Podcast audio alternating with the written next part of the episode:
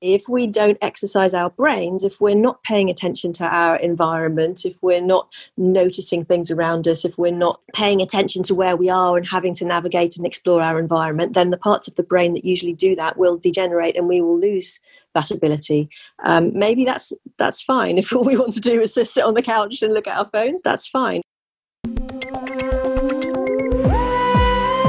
That's Jo Marchant, author of a book titled The Human Cosmos Civilization and the Stars, talking about what we're in danger of losing as we narrow our view of the universe to strictly scientific terms. Greetings, Earthlings! I'm Alan Boyle, the creator of Cosmic Log and your host for the Fiction Science Podcast, which focuses on the intersection of science and the stories that we tell. In this installment of Fiction Science, I'll be talking with Jo Marchant about the growing disconnect between humanity and the heavens.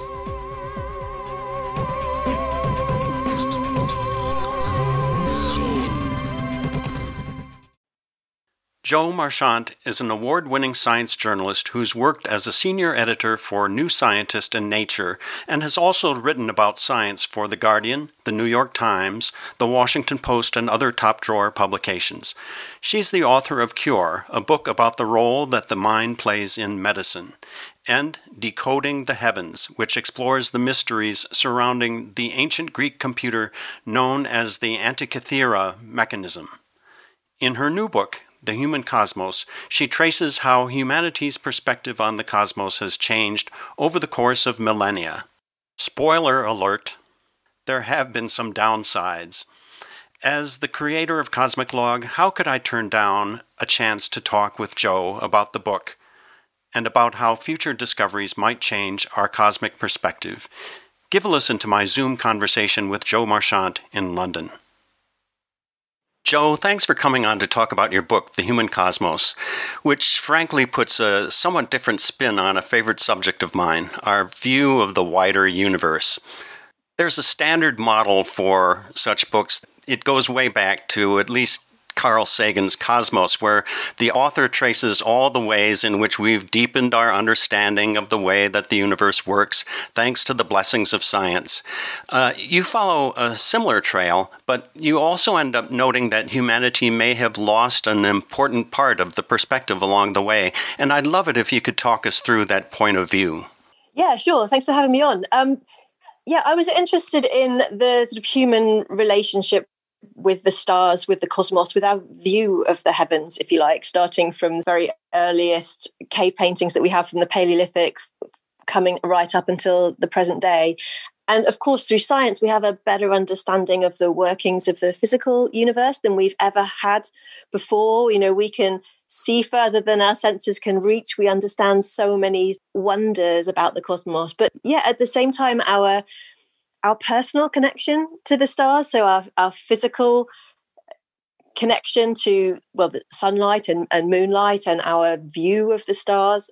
From that point of view we've never been more disconnected from the cosmos. So i'm interested in how we built this scientific view but i'm also interested in what have we lost? Does it matter that we can no longer see the stars? You know we know from light pollution that most people in europe and the us can no longer see the milky way for example with artificial lighting and heating and air travel and our computers and phones. We're we're living in a way that's more disconnected from the cycles of the sun and moon than ever before. So yeah i was interested in what have we lost there this view that every other society through history has had that we don't have Right. Uh, we've got GPS nowadays. Uh, people are talking about brain computer interfaces. And so in the book, you talked about the Polynesian navigators who uh, told themselves story to, to help them get through the ocean and, and remember which guiding stars they should follow to keep on the right track. But now uh, we have other tools to do that. And, and I think a lot of people would probably ask, uh, well, that's okay. Who needs it?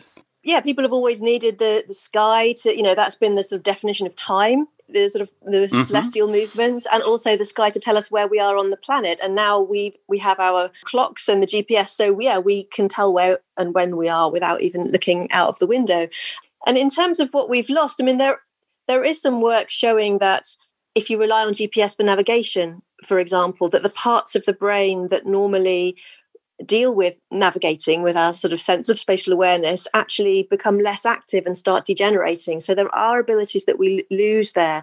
And in the book, I tell the story of um, Captain James Cook when he went on his first mission in the Pacific Ocean to Tahiti and how he came into contact with the navigators there, in particular a priest called Tupaia, because it was this wonderful clash of cultures between the sort of Western navigators who were relying on accurate observations of the of the sky and their charts and their sort of uh, instruments and then the polynesians who were using all of their human faculties. So the Polynesians were navigating using star compasses where they'd have to memorize the bearings of hundreds of different stars, these star paths that they would follow. And they did that by telling stories essentially like religious myths that these stars were entwined into. So all of the stars had different identities um, and, and, also incorporating all of their senses into that as well. So they had the star compasses but then and the myths that went with those songs and chants that would help them to remember it but then also their own observations of water currents weather patterns wildlife that sort of thing. So it's using the sort of taking advantage of the way that our human brains work, if you like, and doing that, they were able to accurately navigate over thousands of kilometers of the Pacific Ocean, um, which from the Western perspective was completely impossible without the technology, the measurements, and, and the charts. So it shows that we've, in a way, we think of our scientific approach with the technology as very superior, but we've forgotten actually a lot of what we can do as human beings with our bodies and brains if we work with them. So we're not very good at memorizing long lists of facts, but we are very good at remembering stories. So, would the argument be that the reliance on these external tools might encourage us to kind of go flabby intellectually and uh, lose the edge that we need to make further innovations? Is that where you're going with this? Yeah, I mean, this is just one aspect. There are other aspects that I'm sure we'll talk about of our relationship with the stars. But in, in terms of our reliance on technology, yeah, that's basically the idea that, you know, if we don't exercise physically, then we, our bodies degenerate physically. Mm-hmm. Um, and similarly, if we don't exercise our brains, if we're not paying attention to our environment, if we're not noticing things around us, if we're not paying attention to where we are and having to navigate and explore our environment, then the parts of the brain that usually do that will degenerate and we will lose that ability. Maybe that's fine if all we want to do is just sit on the couch and look at our phones. kind of, kind of like in the movie WALL-E, just kind of cruise around in our uh, our little carriages on the spaceship and just let the robots do everything for us. Yeah, exactly. And there, but there are also links to neurodegeneration and dementia as well. So the more we're using our brains, that is going to keep us sort of healthier and more mentally alert in in the long run. But yeah, there's that connection to our environment, and it gives meaning to our environment if we're being curious and creative and exploring and we're noticing things. And we just don't notice all of those little details. We lose that connection to our environment if we're outsourcing everything to technology. And I suppose there's uh, something to be said for being aware of the environment, uh, even in terms of the challenges that we're facing with global warming. For example, the western wildfires are just, uh, uh it, it's like a hellscape uh, in some places of the American West right now. I suppose this is where you get into trouble, where you, you just find that you're not in touch with the environment, and, and uh, a lot of people aren't able to relate so deeply to the climate change challenge in order to do something about it. I, I don't know if that figures into the cosmic perspective, but it, it, certainly is something where you can get into trouble if, if you're not aware of what your environment is telling you. Yeah, that's absolutely an aspect of our, our disconnection with nature. And I would sort of include the stars in our natural environment. And this point also um, feeds in with some other research to do with the emotion of awe. So it's looking at what happens to us psychologically when we look at the stars. Scientists define awe as um, the emotion that you feel when you're confronted with something vast so vast that you know it dwarfs you in comparison and that's kind of beyond your your ability to comprehend it that kind of wow feeling um, and this is something that people feel when they look at the stars. One of the most common ways that scientists use to trigger awe in studies is to show people pictures or videos the starry skies. And they're finding that when people feel awe, it makes them more curious, more more creative, less stressed, happier even weeks later, but it also changes their perspective on their environment. So people make more ethical decisions. They're more likely to make sacrifices to help others. They care less about money. They care more about the planet. They feel more connected to other people and the earth as a whole. Um, and there's quite interesting neuroscience research as well, showing that when people feel awe, patterns of activity in the brain that have been associated with our sense of self actually decrease. So there's this idea of that awe induces a small self, that it sort of shifts our perspective so we feel part of something bigger rather than being obsessed with our, our own selfish daily concerns. Um, and I think that's really important because it, it's showing that if we're going to make wise, big picture decisions about how to live sustainably on this planet, how to feel connected to the planet and care about what happens to things beyond us, not just our own daily lives, then we need that awe. We need that to be confronted by the sort of raw vastness of, of, of nature, if you like, and the, and the stars. There's nothing sort of bigger than the cosmos.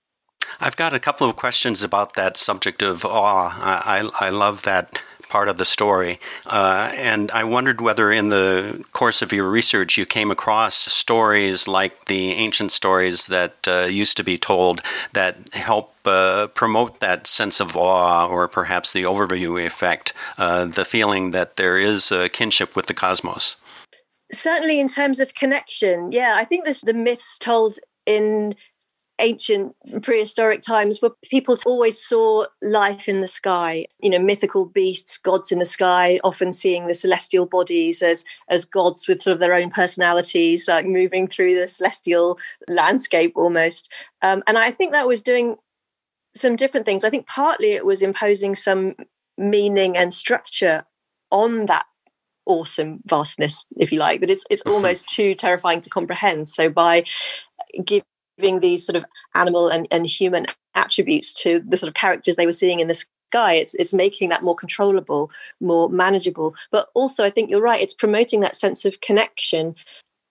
It seems that of the, the initial human condition. So this is from looking at, at cave paintings, for example, from Babylonian celestial omens. There's lots of different examples, but but people really didn't see a distinction between what happened in, on Earth and in the sky. Everything was intimately connected. The events that were seen in the sky, so the rising and settings of constellations, for example, were seen as absolutely entwined with the passings of the seasons and the life cycles of, of creatures on earth so there was that sense of a kind of holistic cosmos earth and sky that, that humans were intimately a part of are there any 21st century analogs for that holistic view or is that precisely the problem that there aren't yeah, there's an interesting one. I think it might be part of the problem that there aren't many. Um, you know, now we have this view of a sort of physical universe out there, the sort of sci- the scientific universe, if you like, made of particles and, and forces, and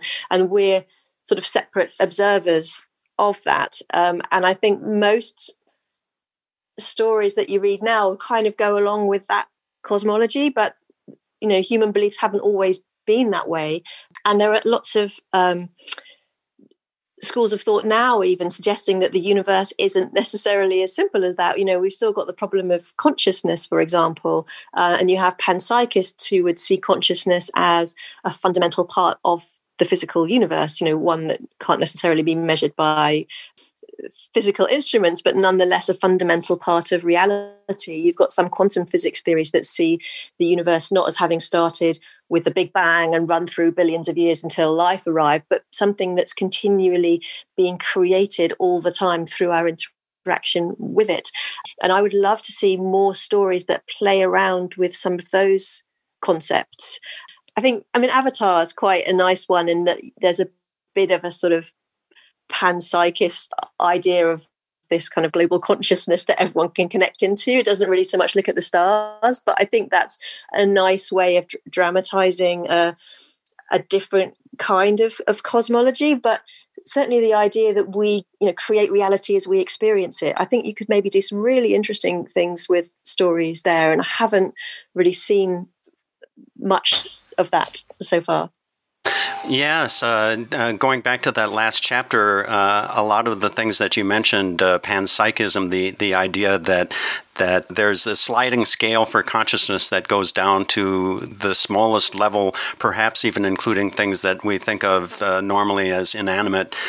Quantum Bayesianism or QBism, the idea that that uh, the observer is uh, very much an integral part of how the universe is perceived, and, and integrated information theory, which kind of goes along with panpsychism the idea that you might be able to measure the complexity of a system and that that can map onto the level of consciousness. And then you've got the many worlds interpretation of quantum physics the the bill and ted theory of how the universe works where you can go down different forks in the road. I really think that that's ripe material for folks who write science fiction to turn into new stories. Uh, if you were a fiction writer who wanted to capitalize on the themes of the human cosmos, uh, are there any plots that you might be able to pass along? Oh, that's an interesting one. I mean, just because you mentioned many worlds, so I thought that um, this the series Devs was a really interesting take on on many worlds. You know, there was quite a lot of quantum physics in that, and quite a lot of the different theories, and looking at determinism and are all of our actions mapped out in advance. So, you know, what would the consequences of that be if you could have a computer that could literally predict everything that you were going to do in the future, how would that affect our sense of sort of who we are and our responsibility? So that was really interesting. I think it was many, many years ago. I was talking with a quantum physicist who looked into the theories of time travel, and uh, I believe he told me that Bill and Ted's Excellent Adventure was probably the closest that came to uh, what his perspective on time travel would be. So go figure in terms of how science fiction intersects with uh, with science fact, or at least science speculation. That's kind of the way it works yeah. sometimes.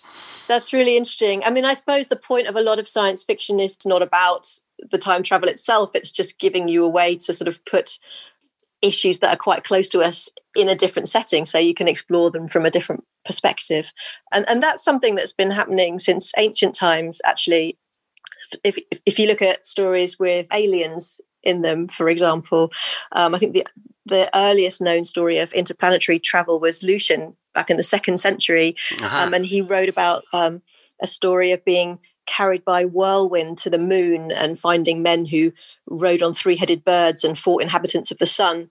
That was a kind of satire aimed at the exaggerated travelers' tales of the time. So he was just taking that to the logical extreme to show how ridiculous some of these travelers' tales were. So it was a story about aliens, but it was actually making a point about what was happening back on Earth. And then Voltaire in the 18th century, he wrote a story about an alien with more than a thousand senses and again, he was really um, satirizing sort of humanity's supposed intelligence. You know, we think we're so clever.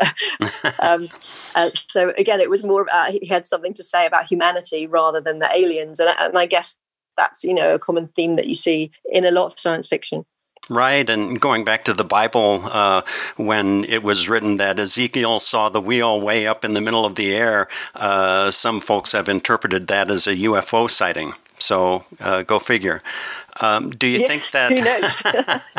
do you think that uh, you know there's so much uh, uh, effort being devoted to trying to find traces of life on on Mars or Europa or looking for signals from far off stars? Uh, that certainly would have an effect on uh, our view of the cosmos if if we did get a positive res- result in that search for life beyond Earth.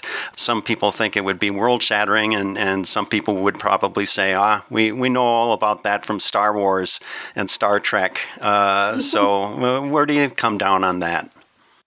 Oh my goodness, it's such an interesting question. I mean, humanity has really gone through a whole series of phases in terms of, like through history in terms of our attitude to extraterrestrial life. You've got sort of phases in history like the Enlightenment, for example, where everyone's convinced that there's millions of planets out there swarming with life. And then you go through periods, probably the 1970s and 80s, where everyone's convinced that there's definitely no life and we're the only ones. And I think we're now coming back into more of a wow there really could be life out there. You know, we're realizing how many um, planets there are outside our solar system. Um, we're sort of finding not life, but certainly some of the ingredients that might be needed on, on Mars, for example. Um, so yeah, every every of where we're looking. We're not finding life, but we're we're realizing how possible it, it is and on earth finding you know life in lots of different ecosystems from deep sea vents to deep in the sort of rocks of the of the earth that where we it would never have been expected to happen so i don't know if it would be so revolutionary because we've been thinking about it and yeah watching stories about it for so long it's it's really yeah I'm sorry, I'm not giving you a very good answer. Oh no, that's a great answer. Uh, no, don't worry about that. Uh, and, and, a little closer to home, there's the issue of uh, sending folks back to the moon. Uh, I, I think that that did have a significant effect on people's view of the cosmos beyond our planet. Just to know mm. that there was somebody up there, uh, Neil Armstrong, Buzz Aldrin, and all those other cats uh, working on the surface of the moon, uh, I, I, think that had a, at least a temporary uh, effect on the way that people looked at the universe. And uh, we may be coming back to that age where we can look up and, and see places in the sky where we know humans have walked. I, am wondering how that will affect things. That that may even have a more realistic chance of uh, affecting the way that we view the cosmos than than uh, the theoretical discovery of uh, microbes someplace else. I, I don't yeah, know. Yeah, I mean, I agree with you. I think it makes a difference that having people up in up in space um, rather than just machines. So it's kind of going back to that ancient view of the heavens of, of seeing like you know these characters and people in the, in this in the stars in the skies. And then we when we really do um, i think that that matters. And, and i think as well as us looking up and knowing that there are people walking on the moon or wherever it is there's also that perspective of looking back down on earth um, which has been so influential that view of Earth from space, you know, the photographs of Earthrise, for example, or the blue marble. Um, and so this is the famous overview effect. So with when astronauts go up into space and look down on Earth, these are, you know, hard-headed, technically trained people, and yet they come back absolutely passionate and poetic with a completely changed perspective on our planet. They start talking about the earth as this fragile haven, often as a living being in its own right that we need to protect. So, more than just sending machines, I think when we send people into space, that really does have the possibility to, to profoundly change our perspective of our place in the cosmos. Well, I can't think of a better way to close off our conversation by observing that uh, in the end, it's as much about us humans as it is about the cosmos, at least in terms of our uh, all too human perspective of the cosmos. And, and so I want to thank you so much, uh, Jo, and uh, really recommend the human cosmos for, for anybody who does want to delve into the human stories behind our understanding of the universe. Thank you. Thank you so much.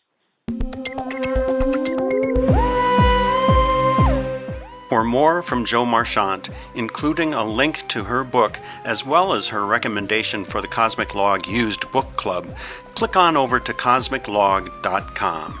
And check out fictionscienceclub.com for more episodes of the Fiction Science Podcast. We'll be adding more interviews from the intersection of science and fiction in the months ahead. So until next time, this is Alan Boyle telling you to watch the skies.